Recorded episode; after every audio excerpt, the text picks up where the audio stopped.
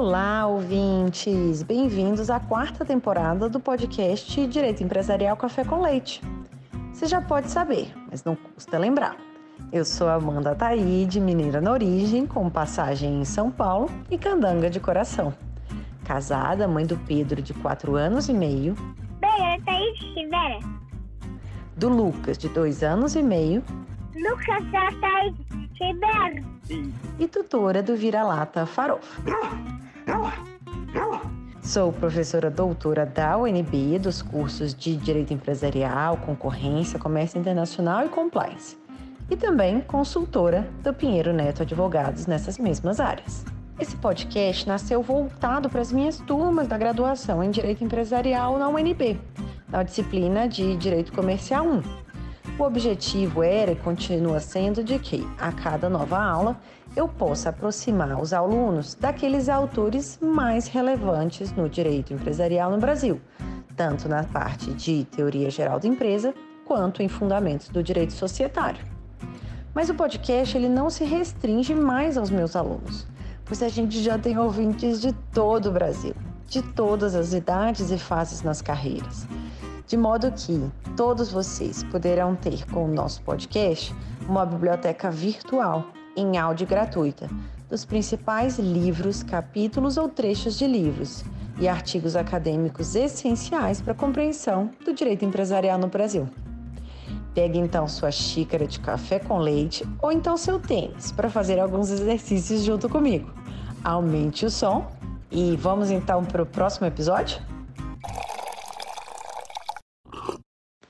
A nossa xícara de café com leite de direito empresarial de hoje vai tratar de um artigo e de um livro.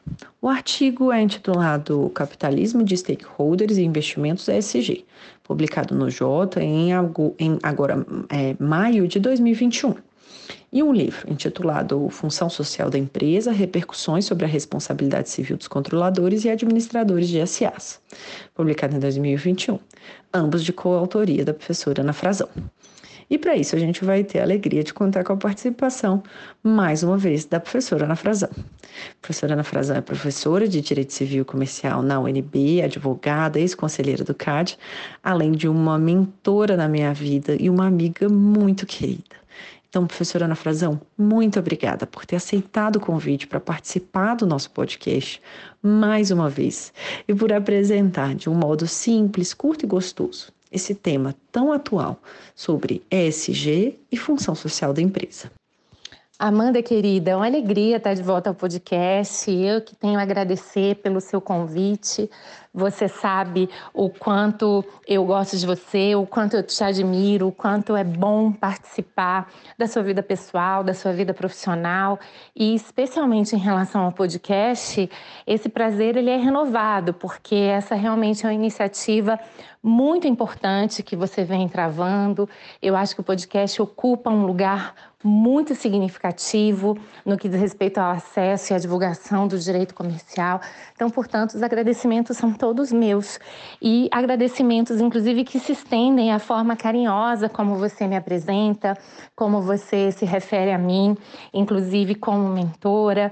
Não sei se sou digna desse é, papel, mas fato é que recebo esse seu carinho com muita alegria e abrindo meu coração, digo para você que, além da amizade, além da admiração, eu tenho por você um senso de responsabilidade, mas não esse senso de responsabilidade no sentido ruim do termo, de ser um peso, um compromisso, mas aquela responsabilidade gostosa que a gente só tem nos verdadeiros afetos, aquela responsabilidade que se traduz na vontade de estar tá perto, de estar tá acompanhando, de estar tá aconselhando, de estar participando, comemorando as vitórias, eventualmente consolando também nos momentos difíceis.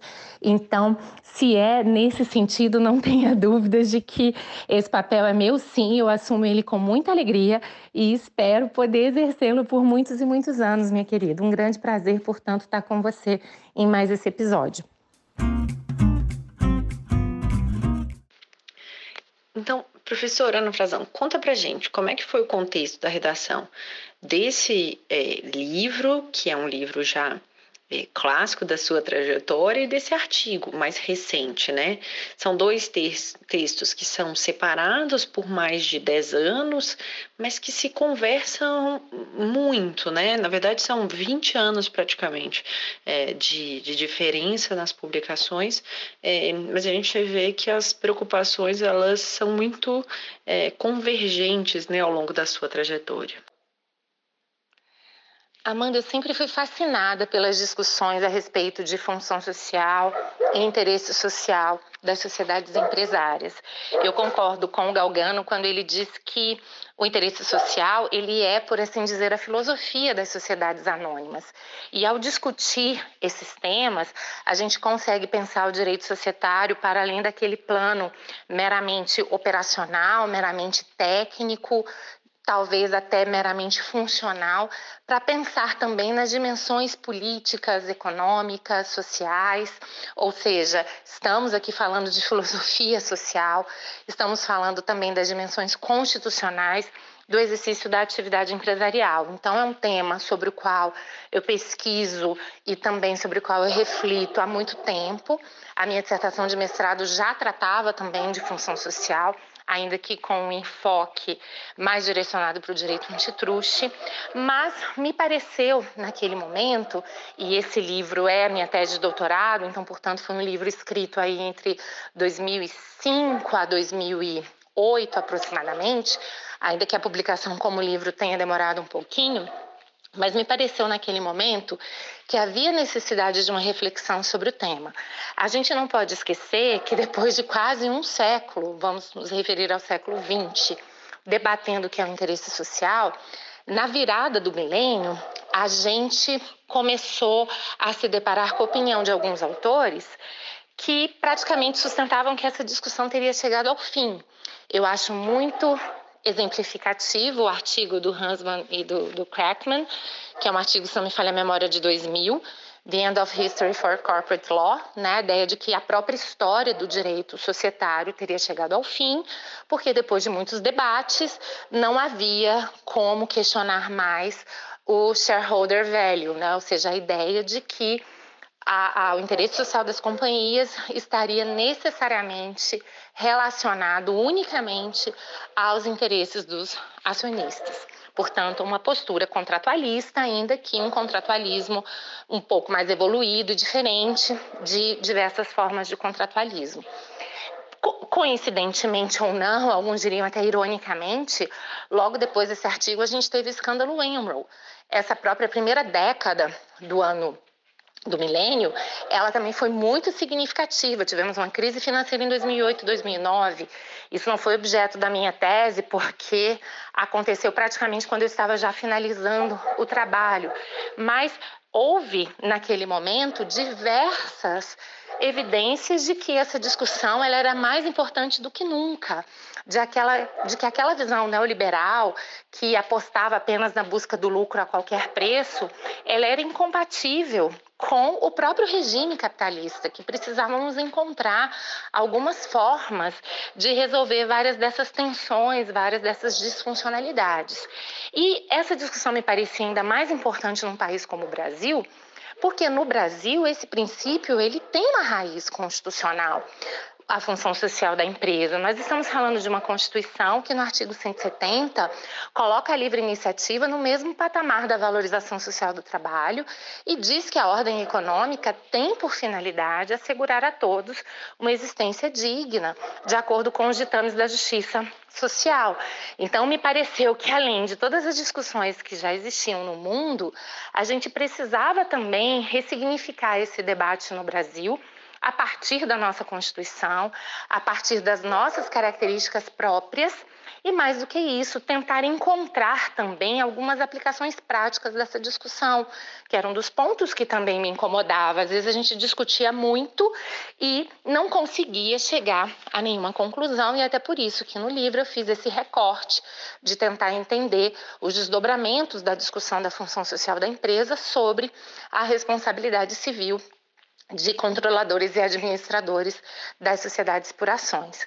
É claro que entre essa obra e as obras mais recentes, os artigos e escritos que eu tenho feito a respeito da pauta ESG, ou já aportuguesando a ESG, muita coisa aconteceu, mas me parece que o fio condutor continua sendo o mesmo, como vamos ter oportunidade de explorar melhor ao longo desse episódio. Porém, me parece que hoje algumas questões facilitaram a compreensão dessa discussão. Para mim é muito significativo que quando em 2022, né, portanto, 2000, aliás, 2021, quando faz 50 anos do artigo seminal do Friedman, que sempre foi utilizado como um dos pilares do contratualismo mais recente, a única função social da empresa é gerar lucros para o acionista, muitos autores começaram a resgatar o pensamento do Friedman para dizer, olha, mesmo Friedman nunca levou essa ideia aos extremos. A própria formulação de que a empresa deve buscar lucros, ela se dava num contexto em que ele dizia, né, ou seja, num contexto sem fraudes e manipulações, de acordo com as regras do jogo e num ambiente de livre e aberta competição. Então havia freios naturais já para isso e uma série de pressupostos que muitas vezes não estão presentes nos mercados reais.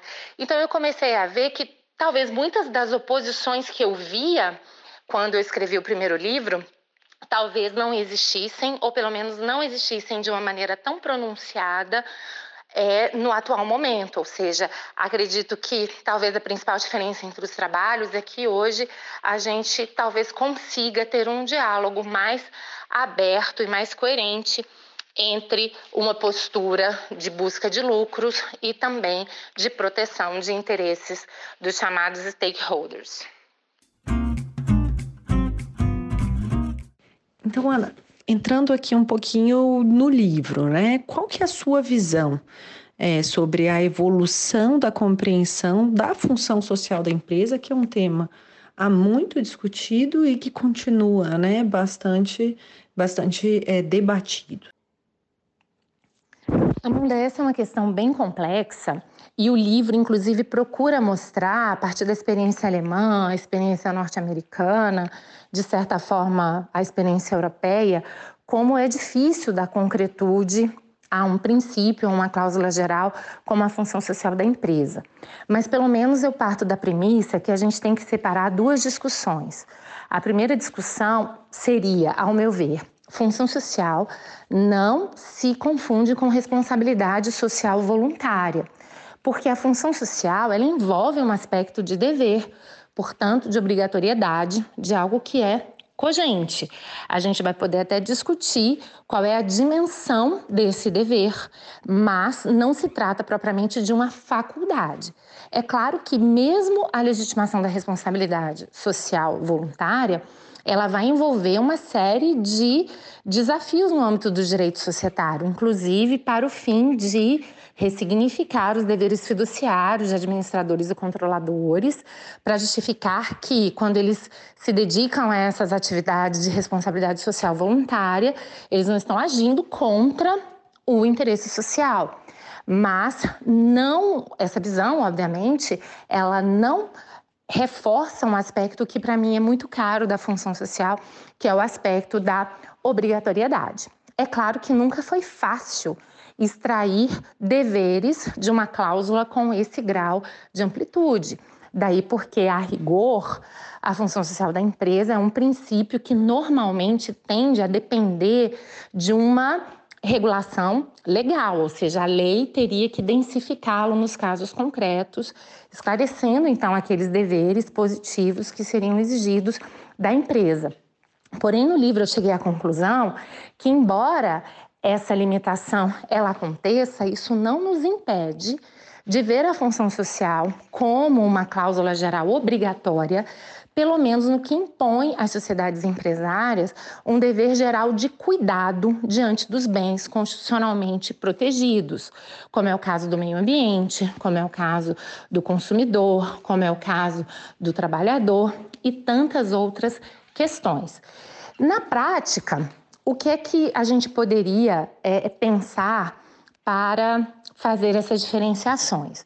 Se estamos falando de uma indústria petroquímica, por exemplo, e ela vai se dedicar a projetos na educação infantil, é fácil eu vincular esse tipo de iniciativa a uma questão de responsabilidade social voluntária, dizer, olha, eu não posso exigir que nenhum agente econômico é, queira investir em iniciativas sociais dessa proporção, quando não há leis que o obriguem. Se ele quiser fazer por conta própria, é, eu, eu, pode até ser que caiba ao direito criar incentivos para isso, mas não obrigá-lo. Mas vejam, será que é essa mesma situação quando essa indústria petroquímica cria externalidades negativas ou danos a esses bens constitucionalmente protegidos?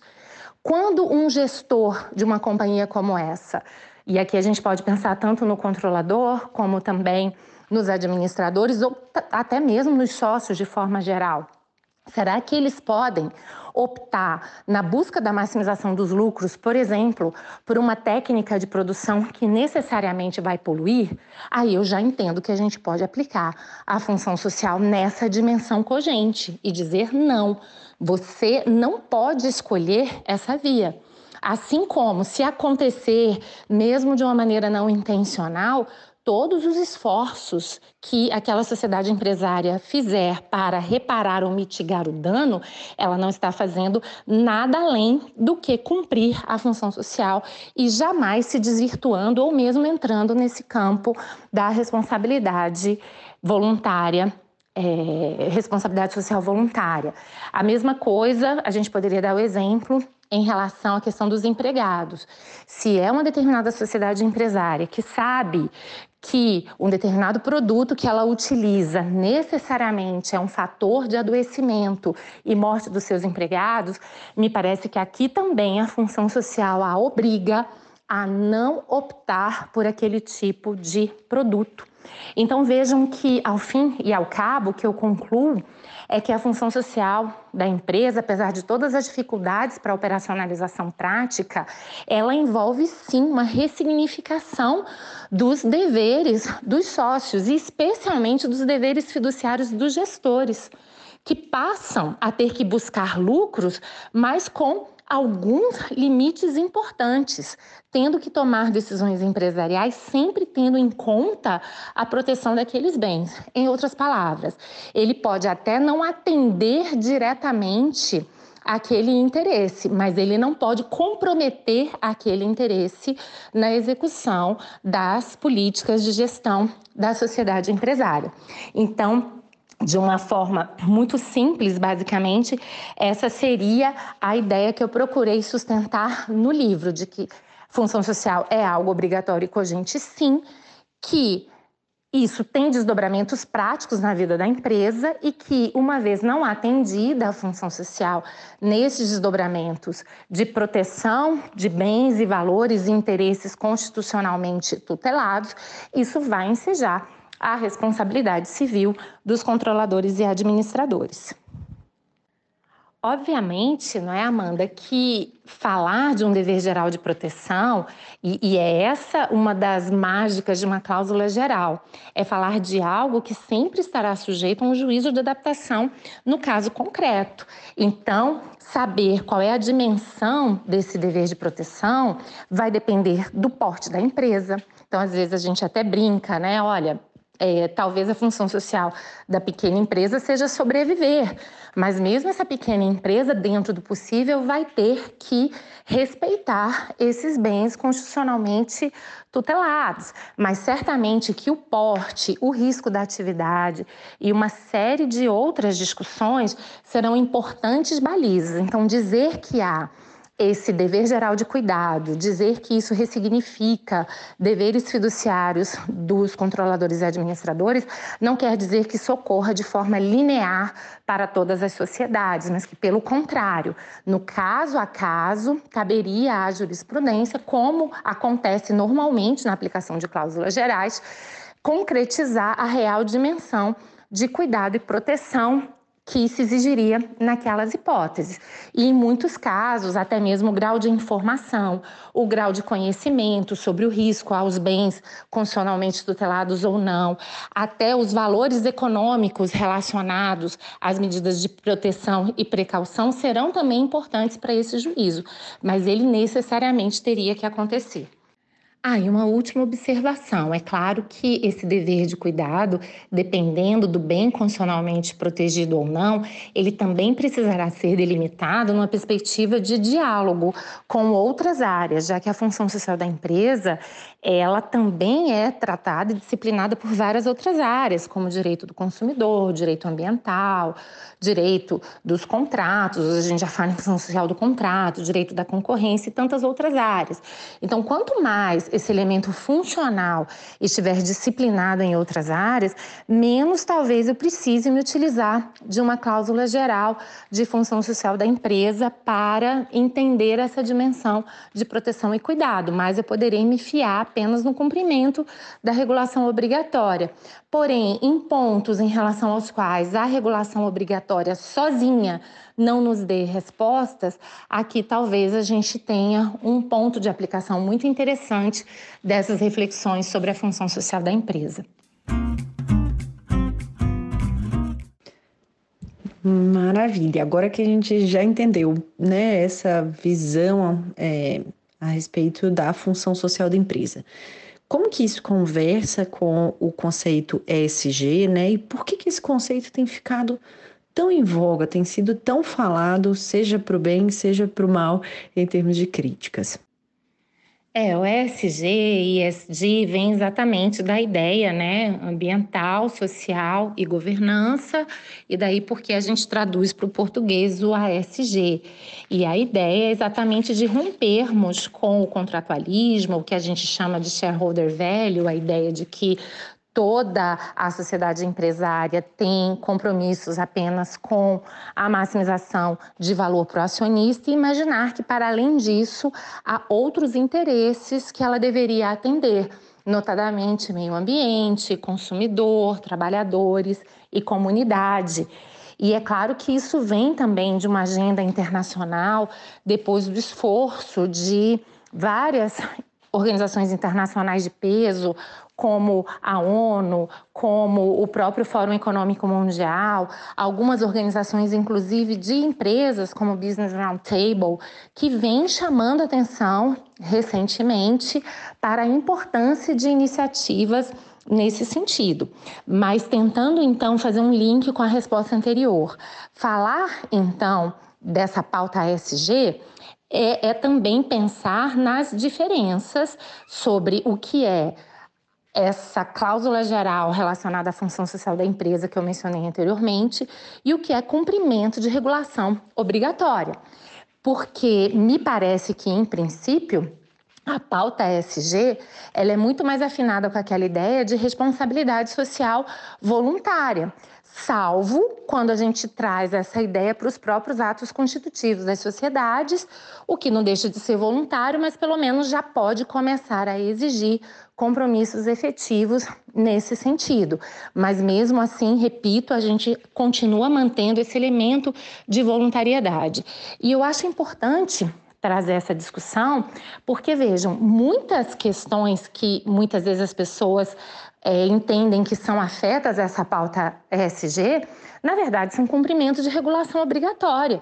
Então, às vezes eu fico vendo, olha, nas cadeias contratuais a gente não pode comprar de quem eventualmente pratique desmatamento, de quem, na verdade, viole regras ambientais e tantas outras discussões. E a questão é, olha, é, cumprir as regras ambientais, eu não preciso de uma pauta ESG para isso.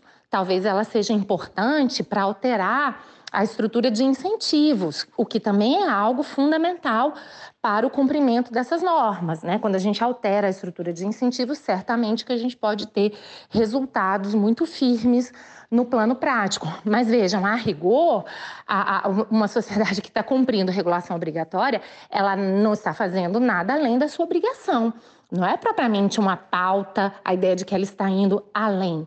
Algo semelhante também a esse dever geral de cuidado e proteção a que eu me referi anteriormente, que para mim é um dos núcleos dessa função social da empresa.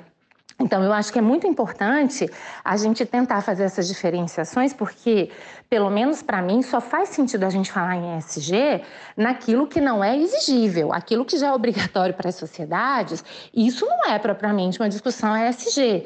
Quando a gente está falando em ESG, a gente está pensando num plus, ou seja, para além daquilo que as sociedades são obrigadas a fazer, de que outras maneiras elas poderão contribuir. E veja que hoje o tema ele é fascinante, porque do ponto de vista ambiental, do ponto de vista trabalhista, em tantas outras searas, há muito a ser feito além do cumprimento da regulação obrigatória. Há até discussões muito interessantes sobre é, a, a, implementação de ações afirmativas, como, por exemplo, aumentar a participação feminina em órgãos administrativos de companhias, não só feminina, mas também de negros, indígenas e outras populações que tradicionalmente são excluídas do acesso a esses cargos. Então, não havendo lei, não havendo obrigação, me parece que aqui essas pautas estão muito mais afinadas com essa ideia de é, ampliar esse interesse social para além de uma regulação obrigatória. De toda sorte, há muitas discussões e muitas ambivalências em torno do que seria essa pauta SG. Então, todos falam sobre isso, mas nem sempre estamos falando da mesma coisa. E aqui no Brasil, por exemplo, me chama muita atenção o fato das vezes eu estar tá vendo pessoas que associam a pauta ESG a, olha, a, a, empresa não pode comprar de ninguém que se utilize de trabalho escravo. Bom, mas isso é cumprimento de regulação obrigatória e esse ponto tem que estar tá no radar de todos nós que pensamos sobre esses problemas. Na atualidade, inclusive, Amanda, a gente já tem a crítica do ESG, né? Então, o, o, o ESG já veio para supostamente revolucionar a, a atividade empresarial. É, foi recebido com entusiasmo por uns, com muito ceticismo por outros. Muitos começaram a achar que aquilo ali, na verdade, era uma mera cortina de fumaça. E hoje a gente já começa a observar uma certa crítica a isso. Né? Uma, e eu vou ressaltar aqui duas críticas que para mim são muito importantes. A primeira crítica é que isso pode ser uma espécie de diversionismo. Então, enquanto a gente está se preocupando com o que as empresas podem fazer voluntariamente, a gente ignora esforços que deveriam estar sendo tomados no plano da regulação obrigatória o que seria especialmente importante para áreas que, como meio ambiente, exigem um esforço de coordenação muito grande, de forma que dificilmente iniciativas espontâneas e não coordenadas de agentes econômicos poderiam atender às necessidades é, relacionadas à, à, mudança climática.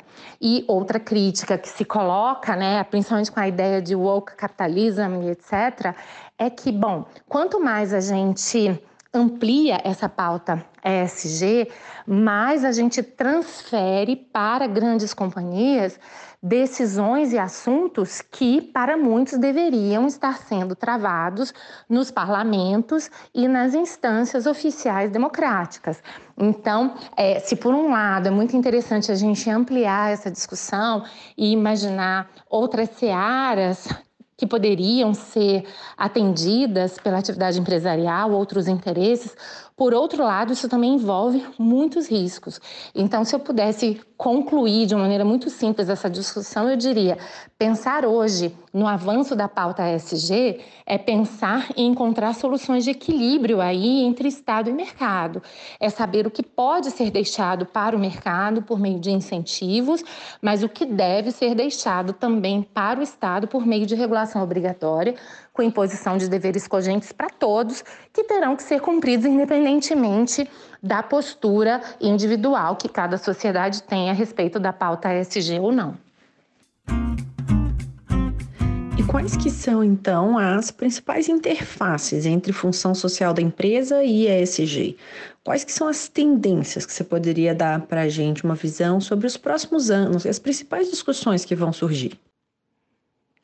Amanda, é, eu acho que eu, eu já deixei claro e procurei fazer isso também no livro, que falar de função social é sempre falar de algo que de alguma maneira é obrigatório.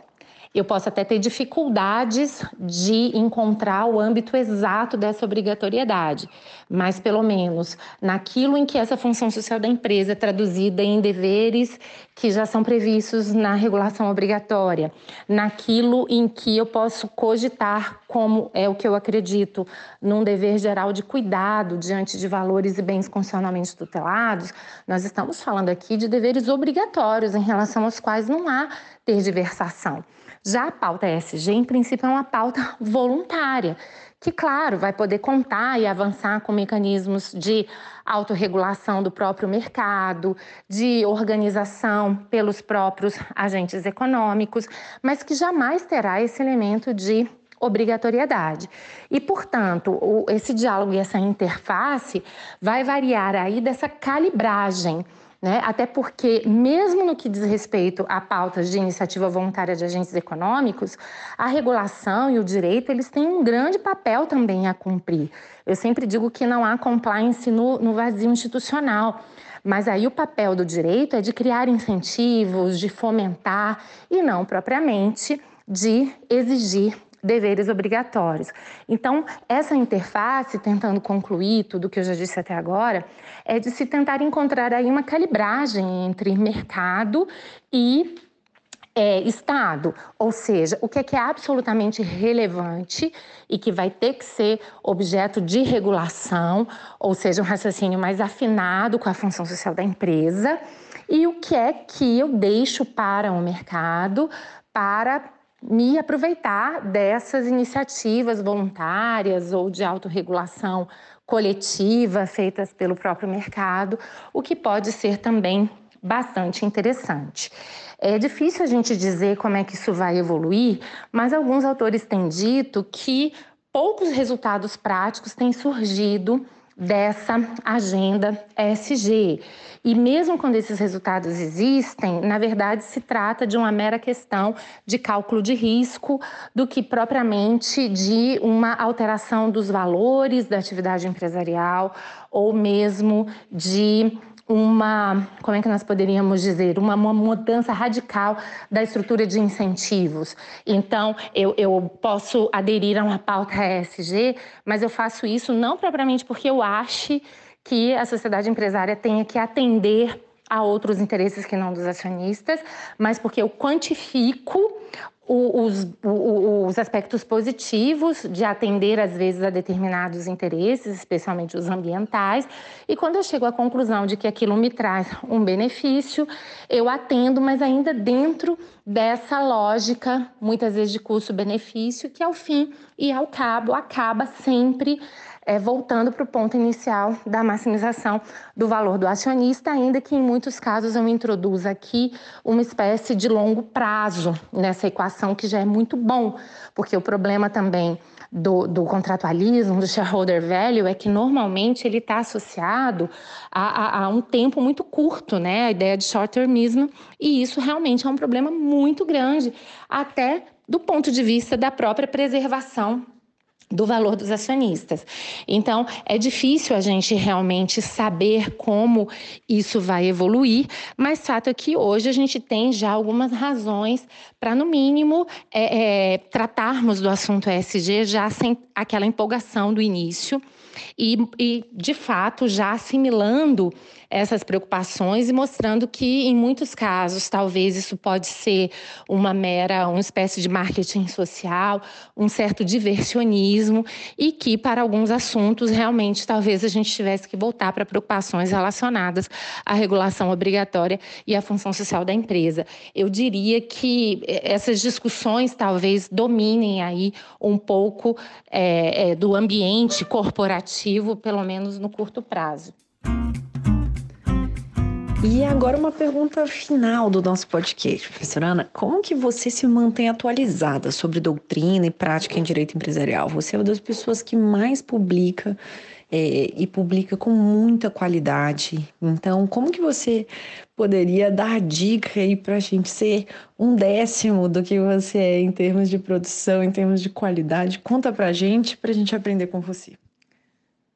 Amanda, essa é uma pergunta importante, porque hoje a gente vive em um mundo em que o nosso desafio é conviver com o excesso de informação.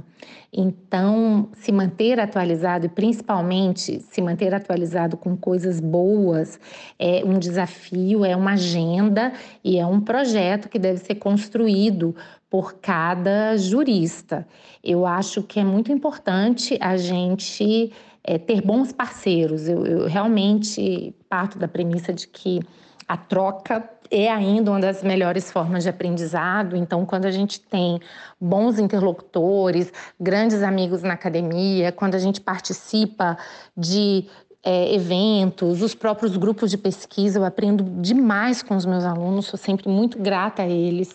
Então, quanto mais a gente vai tendo esses ambientes e essas relações, mais a gente vai se informando, porque sozinhos seria impossível realmente darmos conta dessa complexidade, ainda mais no nosso caso, né, Amanda? Porque realmente a gente segue muito firme aquela ideia de que é, quem só sabe direito nem direito sabe, de que mesmo no direito a gente tem que ter uma visão multidisciplinar. Então, como a gente lida com o comercial, mas também com antitruste, tecnologia, regulação e tantas outras áreas, é realmente muito difícil se manter atualizado todas elas. Então a gente tem que fazer algumas escolhas e tem que fazer algumas prioridades.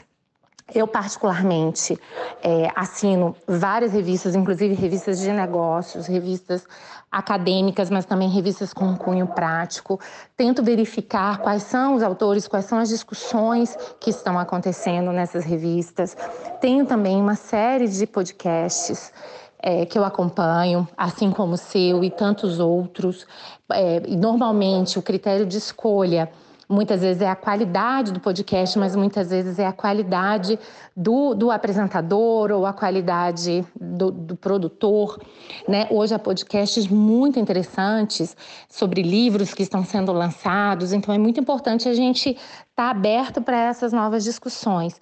E, independentemente disso, eu, eu tenho, digamos assim, uma lista de intelectuais que eu admiro bastante, é, intelectuais que eu considero, de certa forma, meus gurus no Brasil e também no exterior, e eu tento estar sempre acompanhando o que é que eles estão fazendo, o que é que eles estão escrevendo, o que é que eles estão indicando. E, e, hoje em dia é muito fácil a gente ter acesso a esse material. Então, eu vou te dar um exemplo. Eu sou uma, uma, grande admiradora do trabalho do Martin Wolf, que é o editor econômico né, do Financial Times. E ele está sempre, então estou sempre acompanhando o que é que ele está escrevendo, o que é que ele está lendo, Anualmente ele divulga uma lista dos melhores livros de economia do ano, então normalmente eu já corro atrás.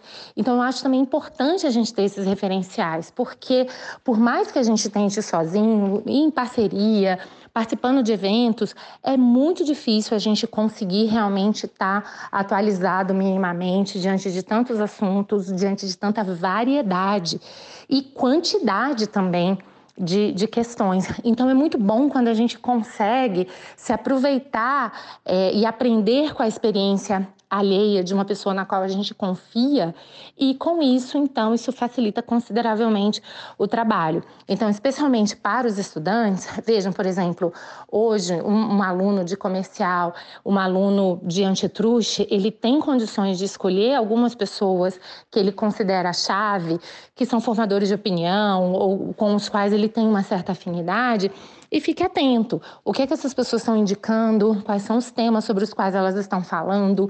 Isso é realmente, ao meu ver, uma grande fonte de aprendizado e de atualização. Professora Ana, muitíssimo obrigada mais uma vez pela sua presença no podcast. Uma alegria muito, muito grande te ver, te reencontrar presencial, virtual, de todas as maneiras, é uma alegria sempre estar perto de você, pelo carinho que você é, é, tem, pelo carinho que eu tenho por você é, na minha vida e por, pela inspiração que você é para mim. Então, muitíssimo obrigada mais uma vez, um beijo enorme. Amanda, eu agradeço demais a oportunidade de fazer parte do podcast mais uma vez. Parabéns pela iniciativa. Conte comigo sempre. Eu adoro café com leite, então estarei sempre aqui à disposição para a gente tomar quantas xícaras você quiser. Um beijo para você, um beijo muito especial também para todos os seus ouvintes.